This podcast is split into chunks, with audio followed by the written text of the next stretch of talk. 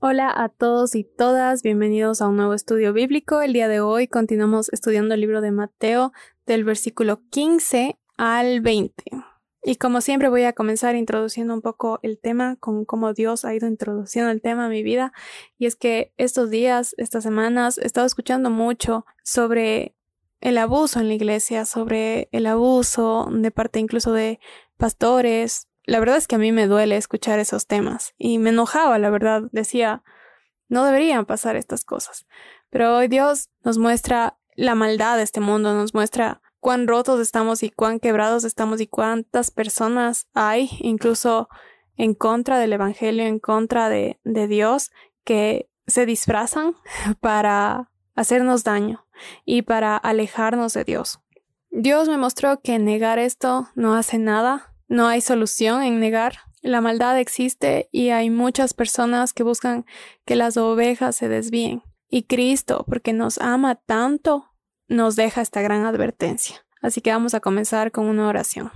Gracias Padre por tu palabra, gracias Dios porque tú tienes el control de todo Señor. Te pido que esta palabra llegue al corazón que lo necesita Dios. Te pido Dios que no permitas estos abusos Padre, que nos ayudes con discernimiento, Dios del Espíritu Santo, a identificar a esas personas, Padre, para que podamos defender tu palabra, Dios. Te pido que el Espíritu Santo sea el encargado de hablar en, esta, en este estudio, Dios, y que no sea yo. En el nombre tuyo oro, amén. Comenzamos leyendo el versículo 15 que dice, Guardaos de los falsos profetas que vienen a vosotros con vestidos de ovejas, pero por dentro son lobos rapaces. En el anterior devocional vimos que hay dos formas en las que podemos vivir. Una de esas nos lleva a la perdición y eh, la otra nos lleva a la vida eterna. Y en estos versículos podemos pensar también en los falsos profetas como esas personas que nos quieren llevar a la perdición, ese camino de perdición, el cual en su enseñanza no nos lleva a Cristo, sino nos lleva fuera de él Primero recordemos que no es un profeta, no es alguien que ve el futuro, que comparte el futuro, sino es más bien alguien que comparte las buenas noticias, el Evangelio, que es Cristo, y lo que es la palabra, lo que ya está escrito. Entendemos que un falso profeta no comparte eso. Menciono esto porque en estos días he escuchado que muchas personas niegan que existen estos falsos profetas o niegan que el líder o el pastor o la persona encargada de la iglesia puede estar predicando algo que está mal. Incluso pueden atacar a la persona que está tratando de evidenciar esto. Y esto me parece muy malo porque si bien dije antes, yo quisiera negar que existen estos abusos, eso no ayuda a nada. Pero si puedo yo decir, estoy notando que estás predicando algo que no está en el Evangelio, que no está en la Biblia, debemos hacerlo. De esta forma estamos defendiendo el Evangelio, y no solo el Evangelio, sino a las ovejas, porque no queremos que estos falsos profetas se coman a las ovejas. Si la iglesia se niega a verlo, estas cosas van a seguir ocurriendo, y no podemos vivir dejando que sigan ocurriendo estos abusos en la iglesia.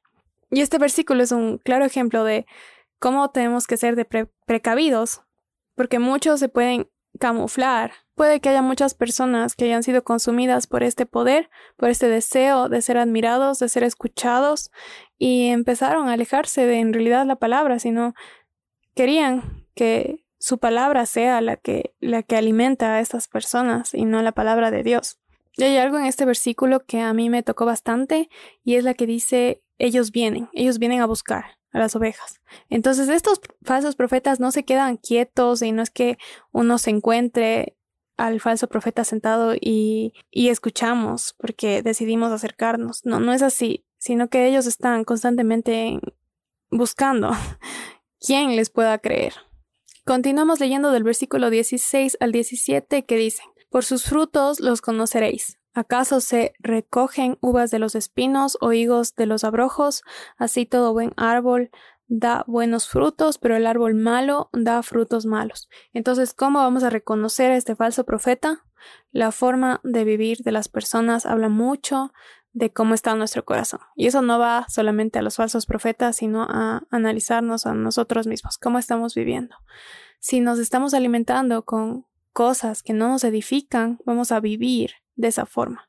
Vamos a vivir dando frutos malos. Los frutos reflejan nuestro corazón. Podemos preguntarnos esto cuando estamos analizando y estamos quizás en duda si es que este es un falso profeta. ¿Refleja lo que agrada a Dios, lo que enseña o su vida? ¿Lo que enseña nos dirige a Dios o nos pone a nosotros en el centro de la enseñanza? Las personas que enseñan no son perfectas, eso tenemos que recordarlo, pero tenemos que ser bastante cuidadosos con las cosas que estamos escuchando.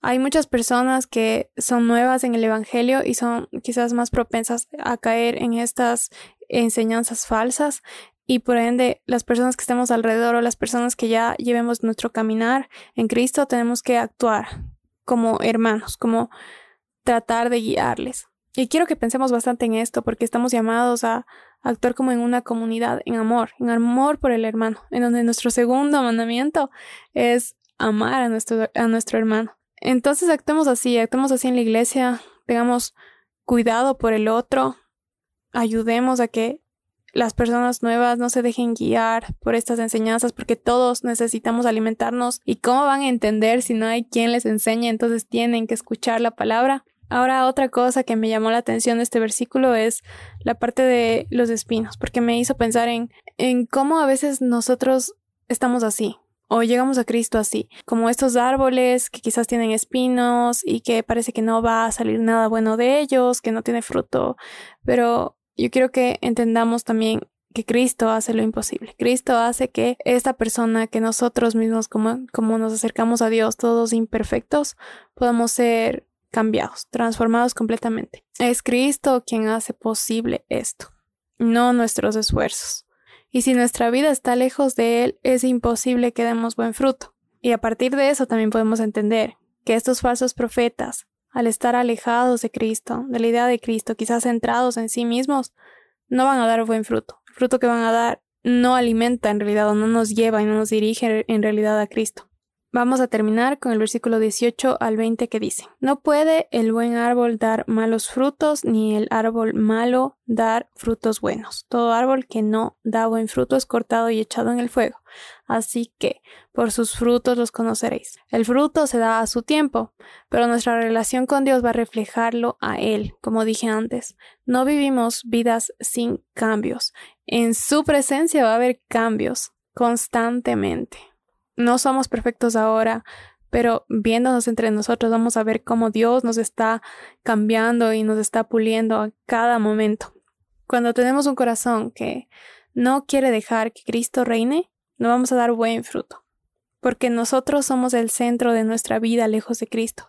Y ahí estamos secos, pero Dios trabaja en nuestra tierra cuando está con nosotros. Y si esas personas y nosotros dejamos que Dios trabaje, nuestra vida va a ser capaz de dar fruto en abundancia. Así que quiero terminar este estudio también recordando que hay que analizar nuestra vida. Cuidemos de nuestro espíritu alimentándonos en la presencia de Dios. No solamente vamos a dar frutos, sino también vamos a poder identificar a estos falsos profetas para poder cuidarnos con amor como iglesia y así nadie se pierda de la vida eterna. Y así terminamos este estudio. Gracias Dios por tu palabra. Gracias Dios porque nos amas, Padre. Te pido, Señor, que esa palabra quede en nuestro corazón, que tú trabajes en nuestras vidas para que nuestra relación contigo se fortalezca y así nos edifiquemos, Dios, y podamos comprender e identificar si la palabra que estamos escuchando, quizás de nuestros pastores, de nuestros maestros, si es que esta es tu verdad, Padre. Ayúdanos a identificarla, Dios. Ayúdanos a alzar nuestra voz a no negar que estas cosas existen. En el nombre tuyo oro, amén.